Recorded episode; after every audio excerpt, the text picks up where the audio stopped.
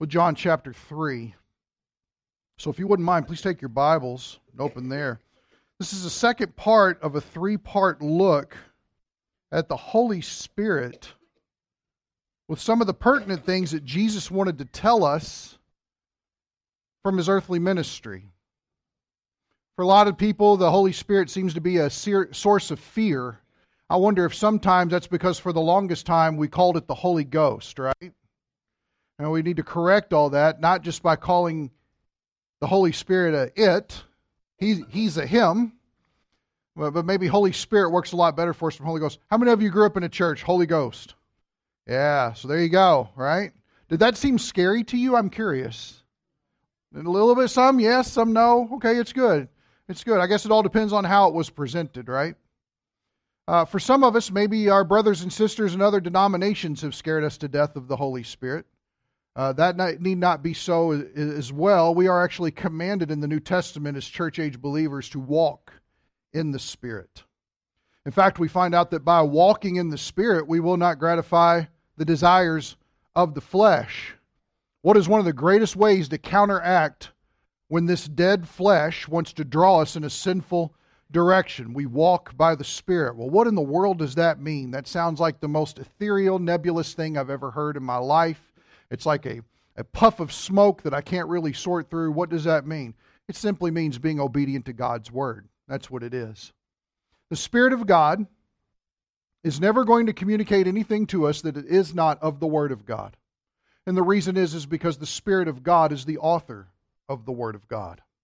The Word of God will not become living and active to us unless the Spirit of God is involved.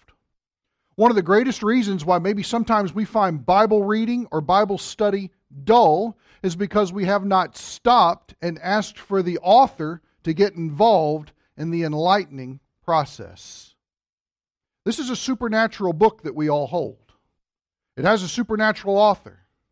And therefore, we need some supernatural help to help break through the natural so that we understand what we need to know about it and what he would have us to know about it. We all we all good together on that? So just to recap some things, what we saw last week was going through Old Testament times and even into the gospel narrative periods. We saw that the Holy Spirit was often given to people in order to accomplish a work, that the Holy Spirit was intricate, intricately involved in the very creation of the world, that the Holy Spirit was anointed upon people. Don't everybody get health, wealth, and prosperity freak out on the word anointed, okay?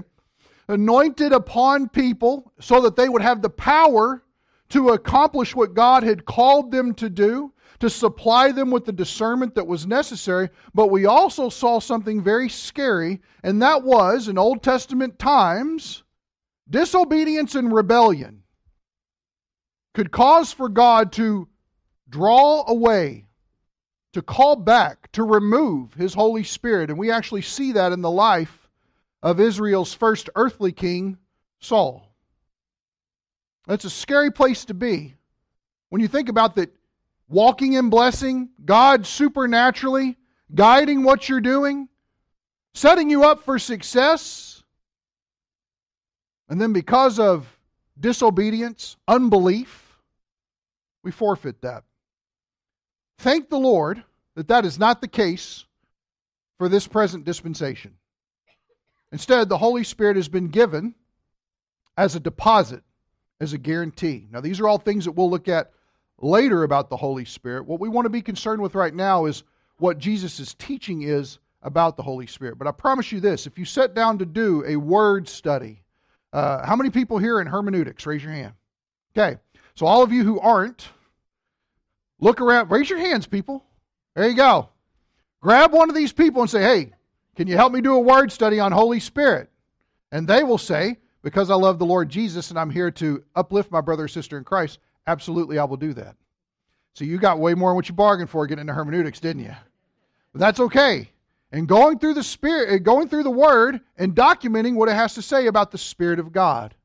It is an incredible, comforting, assuring study. It's excellent.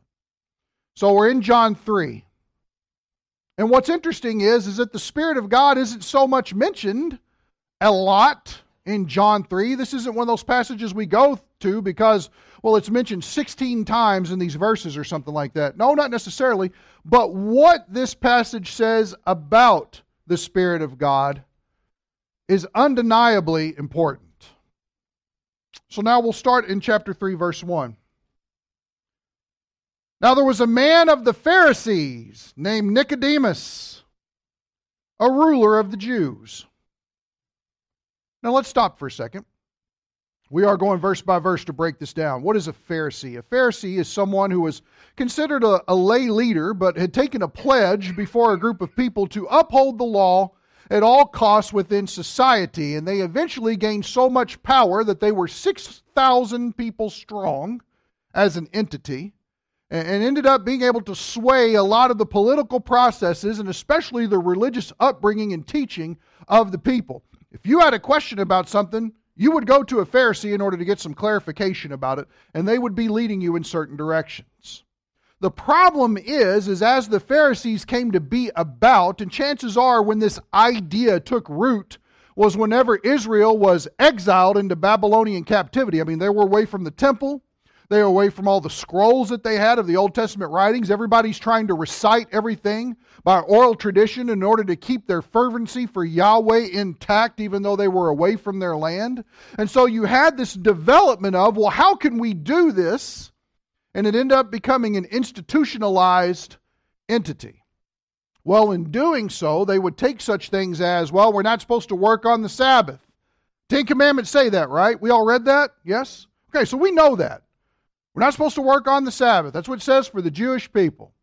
And then you had this. You've probably been a part of a meeting like this and you wanted to carve out your eyeballs by the time you were done. So, what does it mean to work on the Sabbath? Well, I think it means. No, no, no. It means this. Well, I you know what? We haven't considered this yet. And next thing you know, you've got a well-intentioned religious think tank. Okay? And what do they do? They end up putting together a lot of guidelines in order to help them understand what God meant by don't work on the Sabbath. Well, here's what that means and here are 4,000 pages that are going to clarify what work is and what work is not. You can only carry your pail of water so far. You carry it anymore, you're in sin. That's the idea. So notice they took what should normally be seen as freeing principles of what it is to have intimate friendship with their Creator and live a life that is obedient and compliant with what he has declared as right and wrong, and they've strangleholded it. Is that even good grammar? Oh man, my wife is an English teacher. It's going to hurt later. They strangle held it. They strangled it with a hold of death. See, I've got to get it in there to the point where no one could operate, move, breathe, blink without the fear of sinning. Now, some of you have come from churches like that. Some of us would sit here and say, you know what? We kind of live in a society like that. Don't you think it's interesting that God was able to govern a nation of people with 10 laws? For the Pharisees, it was, you better do it right. In fact, they are the ones who are probably responsible for abusing the idea of the law of Moses into something that one must uphold in order to be accepted by God, rather than what it was to apply it to your life and live in a fellowship experience with God. They made it about acceptance rather than friendship. Well, that's damaging right there. Have any of you ever heard? Uh, you know, I'm, i know it's never come from here, knowing Pastor Steve. But have any of you ever heard if you don't uphold the Ten Commandments, you're, you're probably not saved? Well, well, here's the reason: you're saved by grace, but you got to live up to the Ten Commandments in order to to keep that salvation going. Anybody ever heard that? Okay, so some of you have. So notice that Pharisaical abuse is even poured over into our current time, to where you've at least heard of it or been under that teaching at some point or read it somewhere. So notice, why, why, why am I harping on this? because Nicodemus is coming to Jesus with all of this previous indoctrination about what it is to be right and accepted in the sight of God. Now, not only that, but at the end of verse 1, we see that he is a ruler of the Jews. This means that he was connected to the Sanhedrin. What the Sanhedrin was, was it was the judicial court system of the Jewish people. And there were only between 70 and 71 people that were involved in this. Some commentators back and forth about how many there actually were. But here's what this tells you. Not only was he a part of the group that defined the laws about what it was to keep the laws of God as given in the Old Testament, but he was also the one who had to pronounce judgment on people of whether or not they were law breakers. Does everybody see this as kind of a big deal? Yes. Okay, now let me give you a little reference real quick. It's in your notes, I believe. It may not be. I don't remember. Uh, that was last week.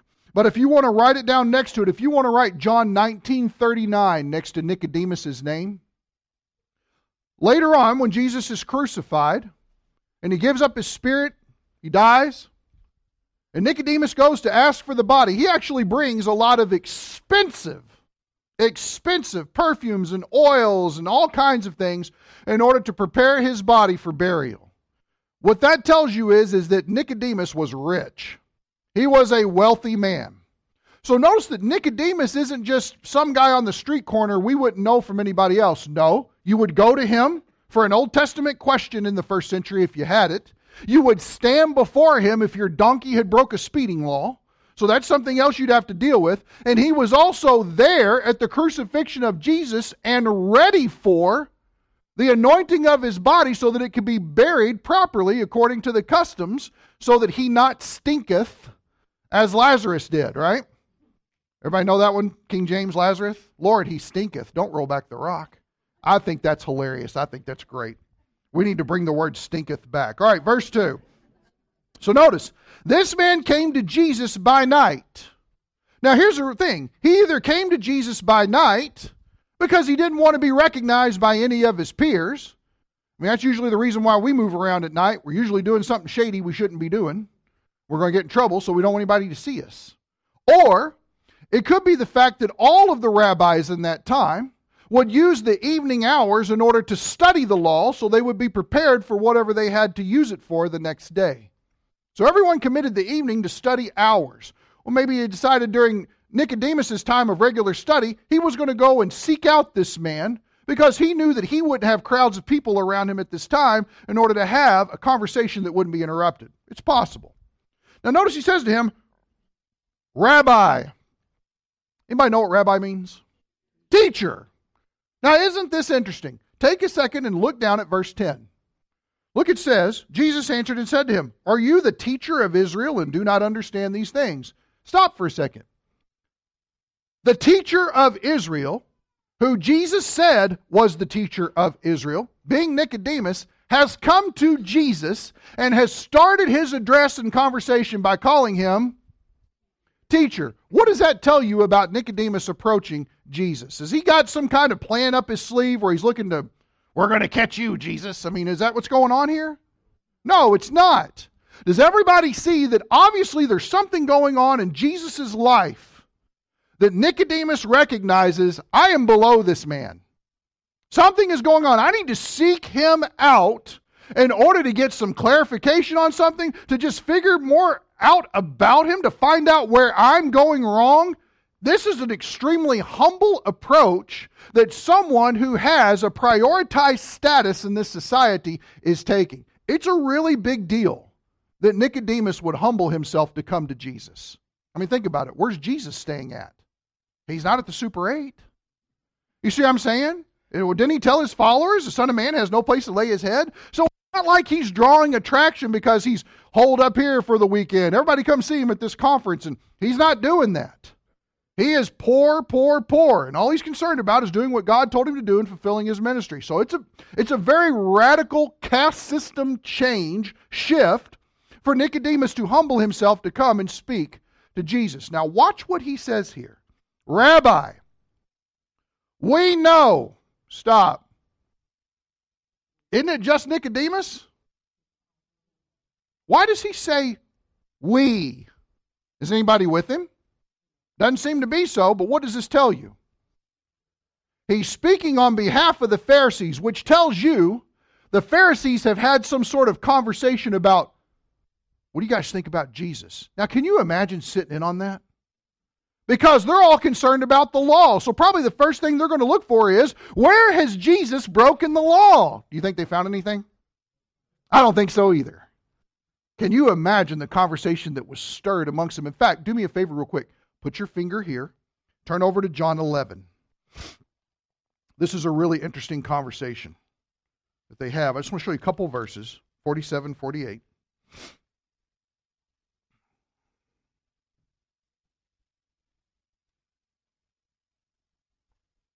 Now, what's great is, is this is after the Lazarus incident, right?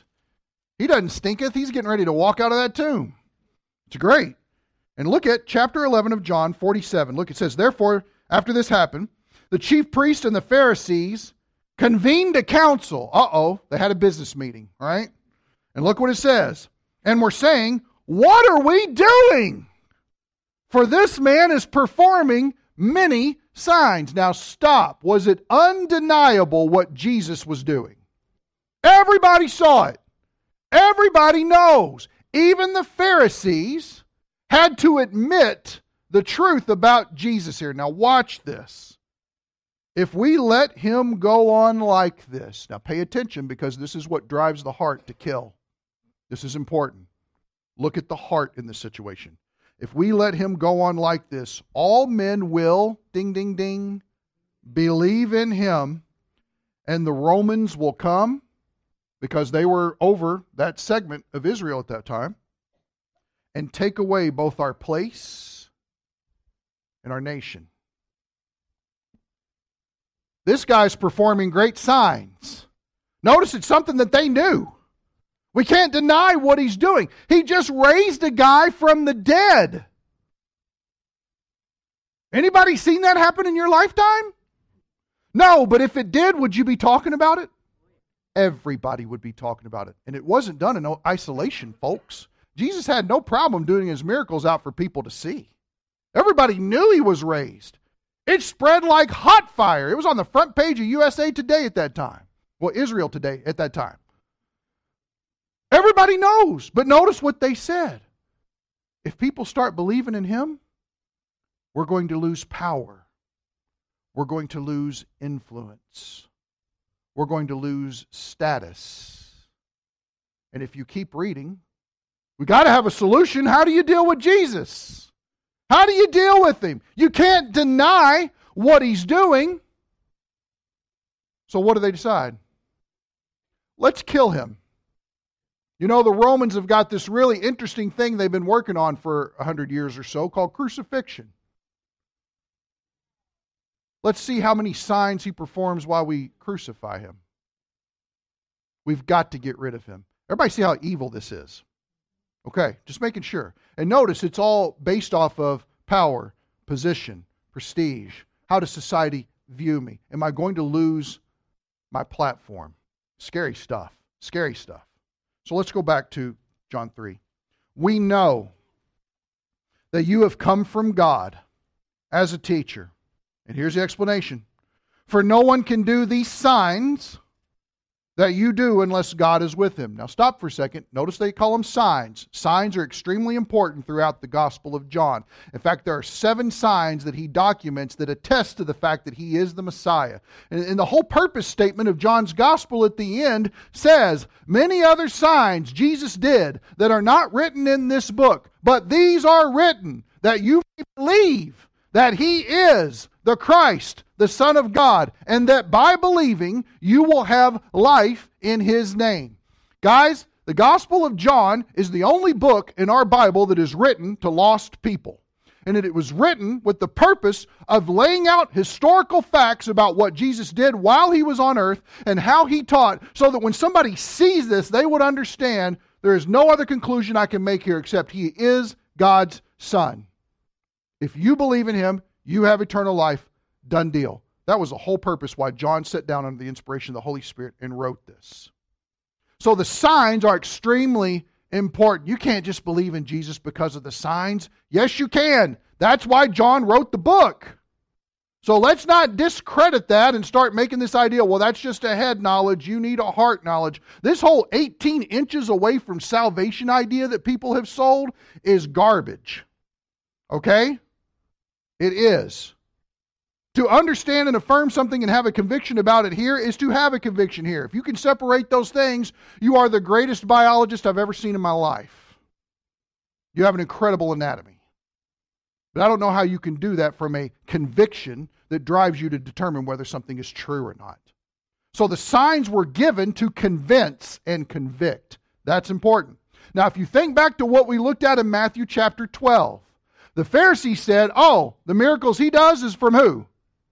It's from Satan. So notice, they commit a sin that is unpardonable. It's the unpardonable sin because they've attributed God's glorious works to Satan's credit. Bad, bad, bad. In fact, we would go beyond, like we did, from unbelief and say, no, they know who he is. They see the signs. It's anti belief. That's what it is. They know, they just refuse to believe it. Obviously, we saw that from the John 11 section. But after that, just four verses later in 1228, Jesus says, But if the works that I do are by the Holy Spirit, then the kingdom of God has come upon you. Everybody remember that? Okay, so notice the signs, these miracles, these things that he does, extremely important because they are a witness to who he is. They are testifying to the truthfulness of his person as God's son. Now, watch this. Notice it says, For no one can do the signs that you do unless God is with him. Now, verse 3 it is just like Jesus to reach into his robe and pull out a monkey wrench and throw into whatever conversation you're trying to have with him. Doesn't he do that? You ever read along in your Bible like, what in the world is he talking about? But here's one thing Jesus is going to get across his point regardless of what we're talking about. Here's what he says Jesus answered and said to them, Truly, truly. That means for sure, or I'm telling you all the truth. That's the Kentucky translation. Truly, truly, I say to you, unless one is born again, he cannot see the kingdom of God. Now, there's a lot here, in there? Jesus is telling you the truth. The idea is, is that you must be born again, or you cannot see the kingdom of God. Now, trivia question Do you think that John, or since Jesus is speaking what he's writing down, means something different about kingdom of God than Matthew, Mark, and Luke? Maybe I'm not clarifying that question correctly. Is there any reason to think that the kingdom of God is anything other than what the other gospel writers have said that it is? No, there's no reason at all. So, this idea of adding something to it about, well, this is what it means in order to, uh, you know, there's a kingdom going on now, but it's not really going on, but it'll physically go on later. All this confusion that seems to permeate Christianity about what the kingdom is, notice that that doesn't exist here. Jesus is very clear. You must be born again in order to see this kingdom. You will not see it without another birth. Everybody got that? Okay, now, real quick. Kingdom of God.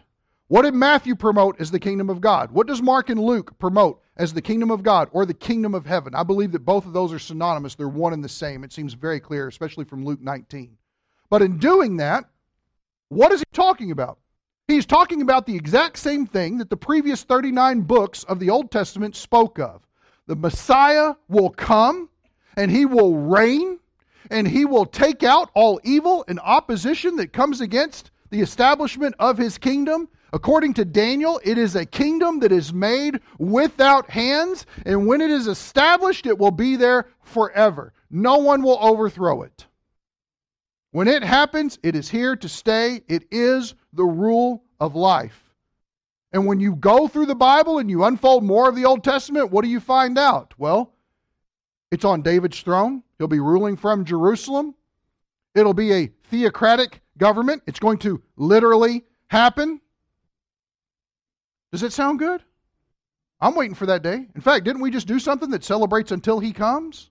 That's the whole reason why we do it. And when is the time that he comes? Well, for us as the church, believers in Christ, it's the rapture, but let's be honest. As cool as the rapture is going to be, As awesome as it's going to be for us to blink and not be here anymore, can you imagine that? Gone. Can you imagine what you're going to see after that? Right? See, this is why 1 John 1 9, don't have your hand in the cookie jar. You might blink and not be here. In fact, if you get raptured and the cookie jar's there with you, you know you're in trouble. Right? Okay? Let's just be honest.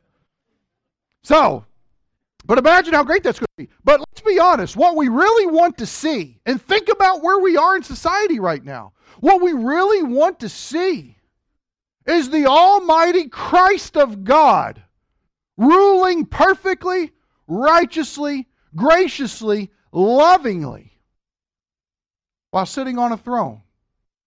He's in control of all of it. Our Father in heaven, hallowed be your name, your kingdom come. Why is that? So that your will will be done on earth as it already is where?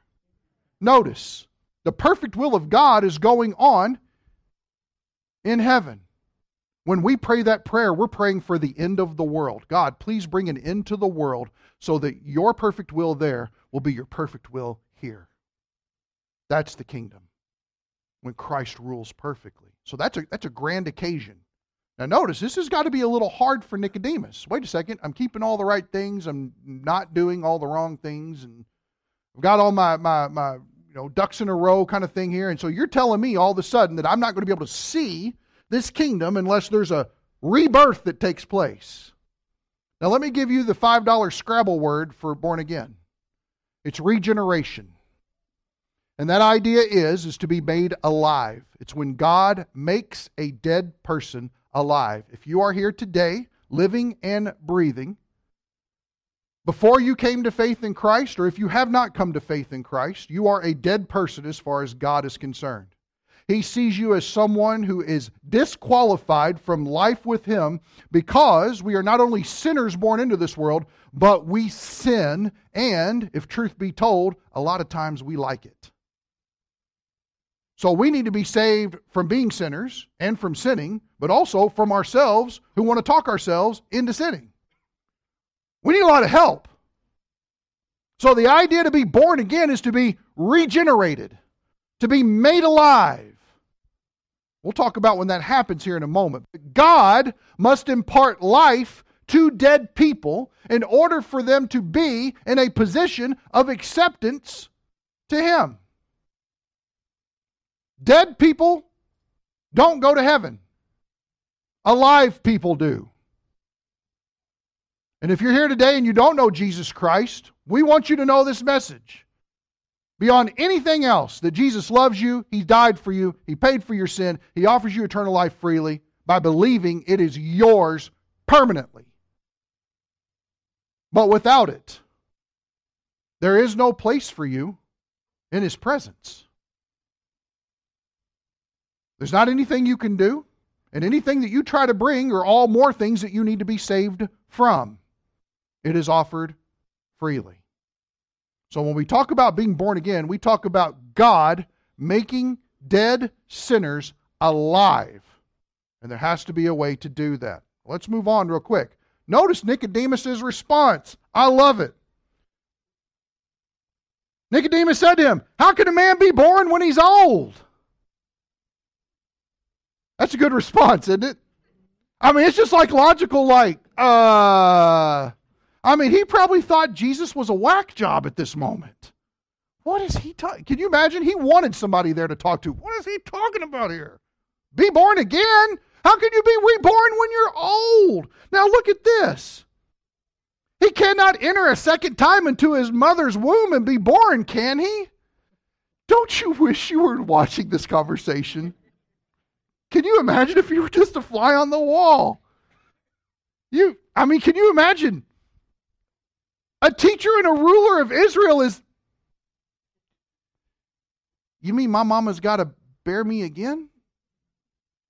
You know, Jesus was like, oy vey. right? Good grief. I mean, I, I firmly believe that Jesus probably rolled his eyes a lot, okay? I just do.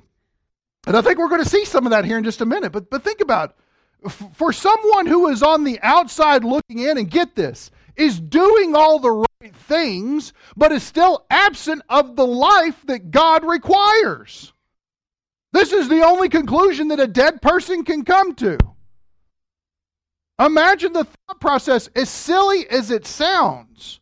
Sometimes we make mistakes as Christians that we stopped realizing how lost people think about things, and that's why we have a hard time identifying with them and leading them to faith in the gospel. We have to remember they're thinking of a position of no life. And so it's all about how good can I be? What can I accomplish? What do I need to do? What's the checklist before me? And this guy is sitting here literally thinking, how in the world am I going to get back in a womb? It's crazy, isn't it? So, as Jesus always does, he reaches in his robe and he pulls out another monkey wrench. Verse 5 Jesus answered, Truly, truly, I say to you. Okay, so we're, we're going along the same lines as verse 3. Unless one is born of water and the Spirit, he cannot enter into the kingdom of God. And Nicodemus said, Whoa, thanks a lot, Jesus. That clears it up. You know, I was all confused there for a minute, but now I don't have a clue what you're talking about, right? What is he talking about here? I've been amazed at how commentators have rolled over and over and over this, different views. Um, I'm going to go ahead and give you my perspective on it. I may be wrong. If you come up with something that is more satisfactory, let me know. But I believe that this jives pretty well hermeneutically. Okay? Jesus answered, Truly, truly, I say to you, unless one is born of, now this is where you get your pins out because you've got a listing here. One, water. That's got to happen. Born of water and the Spirit. Number two, the Spirit. Must be born of water and born of the Spirit. Does everybody see that? Does everybody see that a person must experience two births in order for this to happen? Okay, pay attention because it's not any different from how Jesus is clearly laying it out. He cannot enter into the kingdom of God. Now, stop. Does everybody notice in verse 3 it says, See the kingdom of God? Notice here it says, Enter the kingdom of God. Notice that Jesus is identifying them as one and the same. Jesus is clarifying the situation. He is talking about what it is to be born again. And notice if it's born again, born a second time, born another birth is the idea, then what he's done here in clarifying in verse 5 is he's actually letting you know there are two births that must happen here. Now, watch how he clarifies this. Look at verse 6. That which is born of flesh is what? Flesh. Anybody had any babies lately? Okay. By having that baby, was it a spirit baby? No. No one in here has birthed spirit babies. So notice right here, he's telling you if it's born of flesh, it's flesh. Anybody want to guess which birth that is from verse 5? Birth, number one, it's birth from water. That's the idea. Now, whether that means amniotic fluid or something like that, I don't know. But what it seems to be consistent with the text is Jesus is promoting two births as a clarification, and then he gives you two designations in verse 6 in order to classify them. So, whatever is born of flesh is the flesh. Someone must be first physically born in order to be a candidate for seeing entering the kingdom of God. But there must be a second birth that takes place. Look what it says. It says, and that which is born of the Spirit is spirit. So not only do we have to have a physical birth, you have to have a spiritual birth. This disqualifies this idea of demons being able to go to heaven. There are some people that believe this. They talk about demon faith, and they get that from James 2, and they've twisted Scripture all up. Jesus didn't die for demons, He died for people. Those that are physically born and therefore have been born into sin and are sinners, He died for them. Now, they need to be able to see the kingdom of God, enter the kingdom of God by being born again, and that bearing again can only happen by the Spirit. The Spirit must do it. Now, look at verse 7. Do not be amazed that I said to you. Now, why did Jesus say that? Probably because Nicodemus's jaw is on the floor. What is going on here? Am I taking crazy pills? Maybe. But notice Jesus is being very upfront and truthful with him. Physical birth, spiritual birth. Don't be surprised I'm explaining this to you. Look what he says here. You must be born again. I heard you the first time. Jesus, good grief, I just can't wrap my mind around it. And so Jesus does something else. He reaches in his robe, and guess what he pulls out? Another monkey wrench. Good grief. You might as well be a mechanic. Look at verse 8. The wind blows where it wishes, and you hear the sound of it, but do not know where it comes from or where it's going. So is everyone who is born of the Spirit. Listen to me, guys. When I get into Jesus' Theology 101 class, this is the verse I'm going to first. I'm going to be like, I need a full on commentary, 12 point font, 10 point footnotes, one page margins on this, Jesus, please, right now. Help.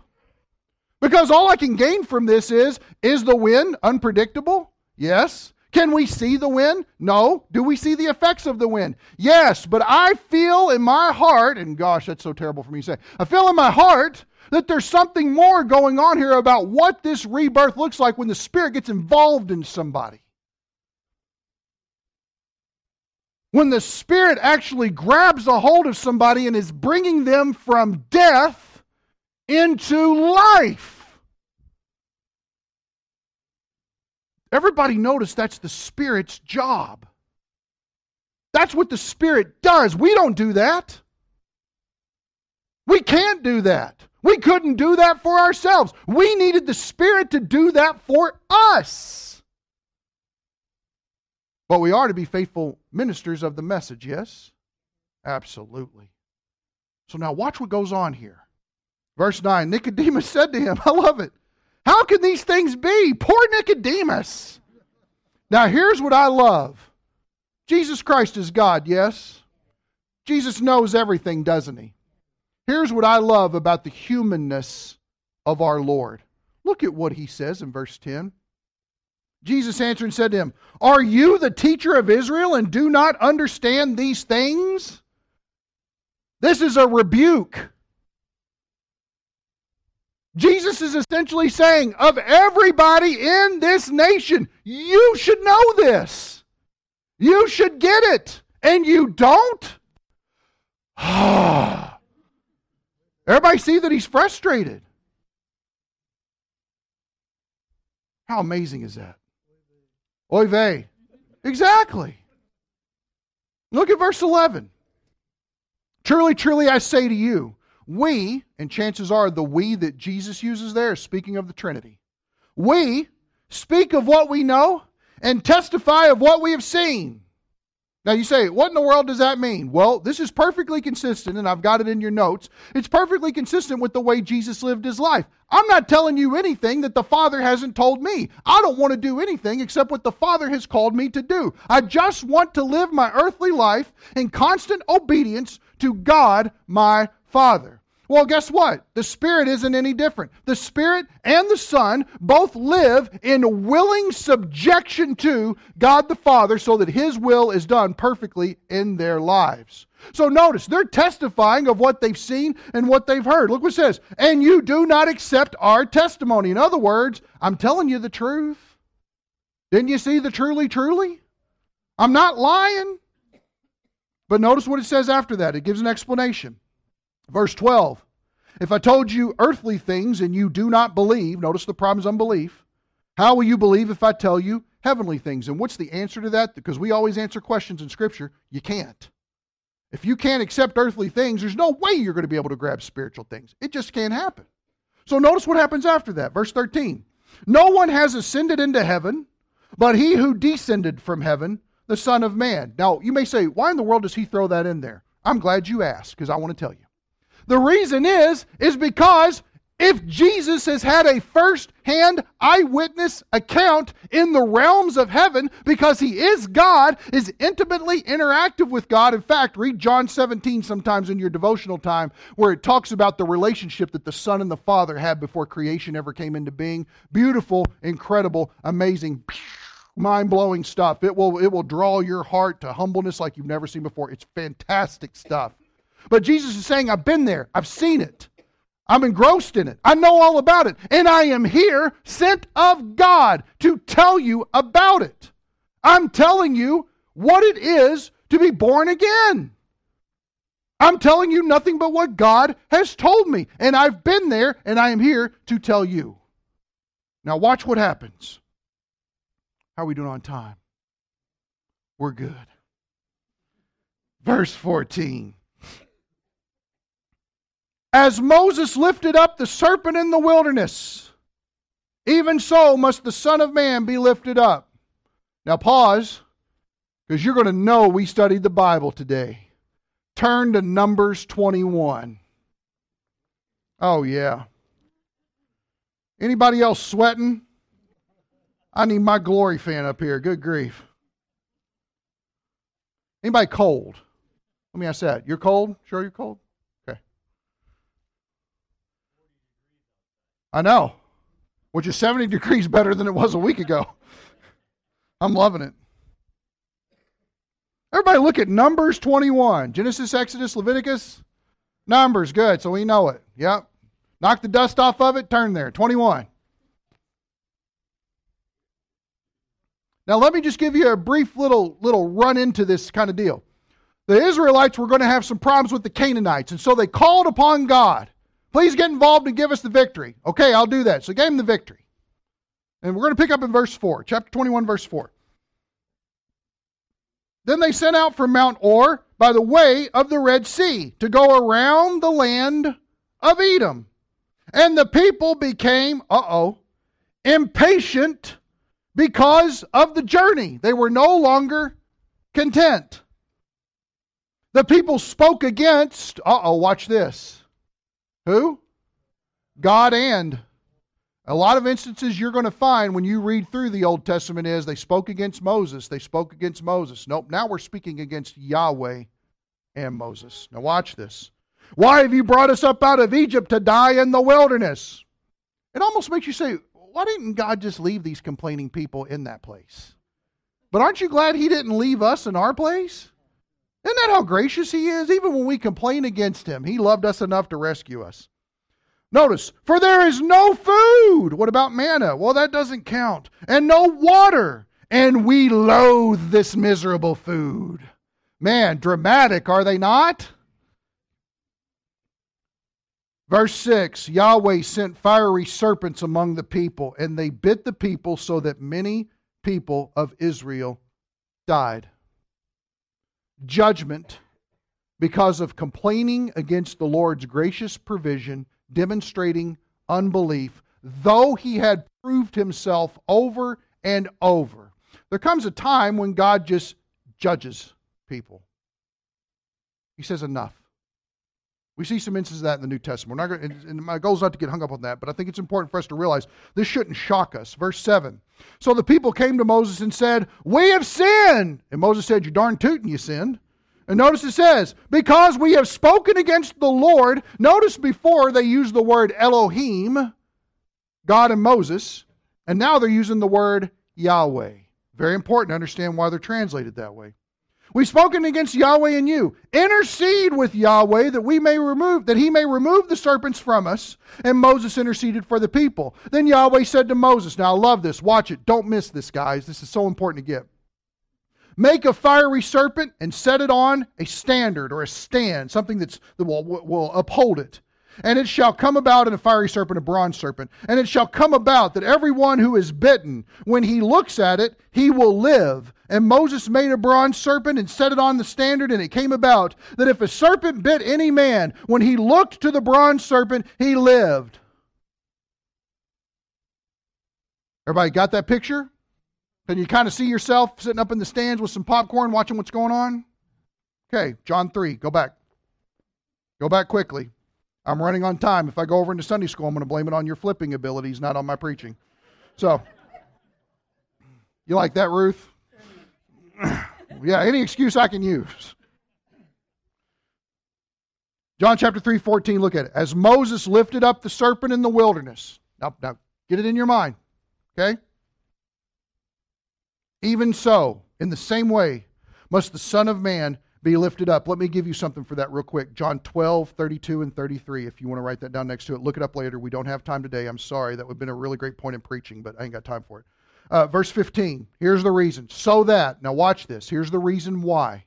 Just as Moses lifted up this serpent, so the Son of Man needs to be lifted up, put on a stable position, and exalted so that people can look and live. Now, watch this so that whoever believes will in him have eternal life. I've actually read books where high profile preachers and scholars have said, well, you don't understand. Those Israelites who were bitten had to drag themselves over to the serpent so they could see it. Did anybody see that Yahweh told Moses, make this serpent and hide it behind a rock and let all the people know, hey guys, if you want to be healed, it's back there? No! Exactly. You just had to look and live. That's it. Now, we can all be scientific people for a second. Everybody look out the window. Is that hard? No? Do you feel like that you worked to accomplish that? Or was it that something was placed before you and you responded to it, and by doing so, you get the benefits from it? Yes? Notice it's no different. In fact, here's the amazing thing about the lifting up from John 12, 32, and 33. John gives us a little commentary in there that says he spoke of his death how he was to be up, crucified on a cross for all to see. And we are told in that passage, when I am lifted up, I will draw all men unto myself. Why? Because the only requirement for salvation is to look and you live. Now, what does he equate looking with? Well, notice that 15 is pretty clear. So that whoever believes, there it is. Do you believe? What is belief? What is faith? Do you have a conviction that it's true? Are you looking at the evidence and saying, Yes, that's it, that's right? Do you believe it? And so now he clarifies it with the verse that we all know, right?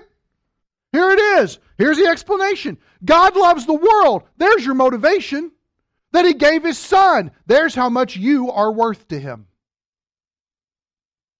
You are worth the amount of his son to him. So much so that he gave his son in order to make a relationship and increased fellowship with you and I possible. So he does that. He gave his son, his only begotten son. I'd be interested in doing a survey question about what you think of when you hear the word begotten. Come tell me later, but think about it for a little bit. That whoever does what? Believes. Praise the Lord, it does not say behaves. Whoever believes in him shall not perish, but have eternal life. How long is eternal life? Forever. You look, and everybody see that the eternal life is the living? You look, believe, and then what happens?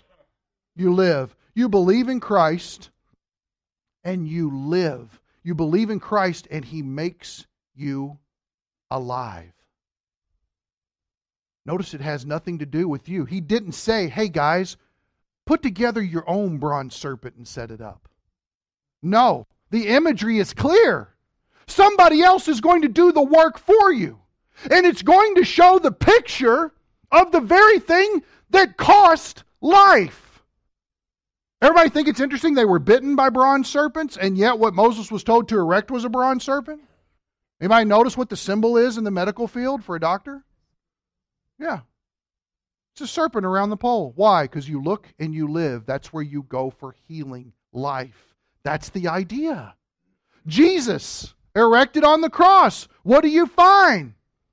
He is the picture of sin. He who knew no sin became sin for us so that we, by faith in him, could become the righteousness of God.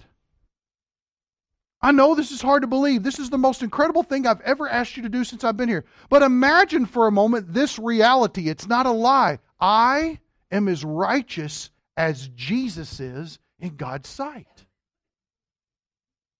See, nobody can laugh at that. We can be sit there and go, that ain't right. Yeah, there's a part of it that I don't think is right because I know me.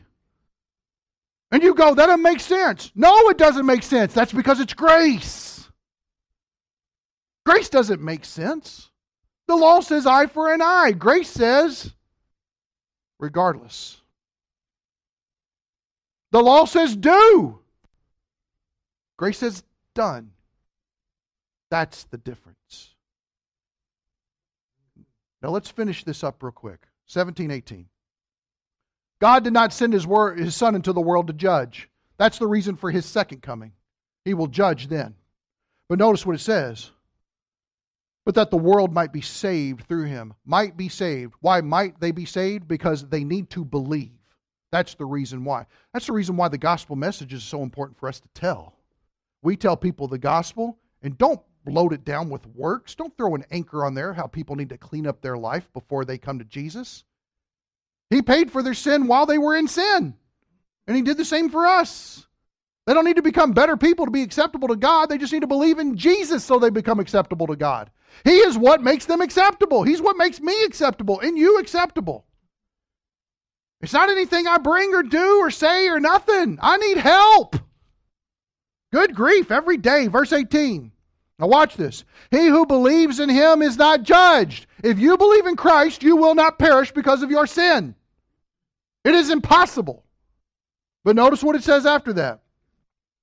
He who does not believe has been judged already. It's as certain as the day is long.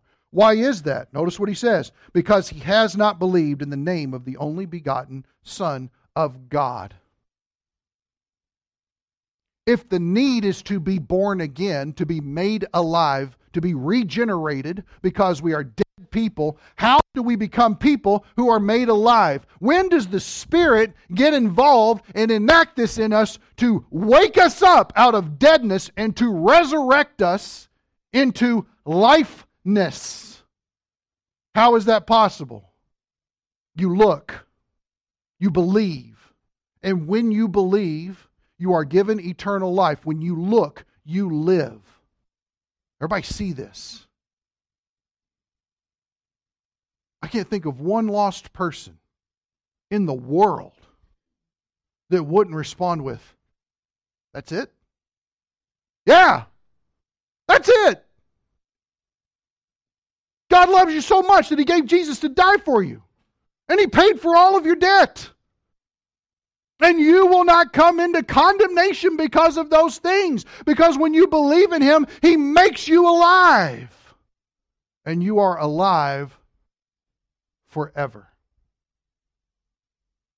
The Spirit's work is in making people alive, not anything we can do. We are to be the faithful messengers. But then we're also to stand back and watch what the Spirit will do.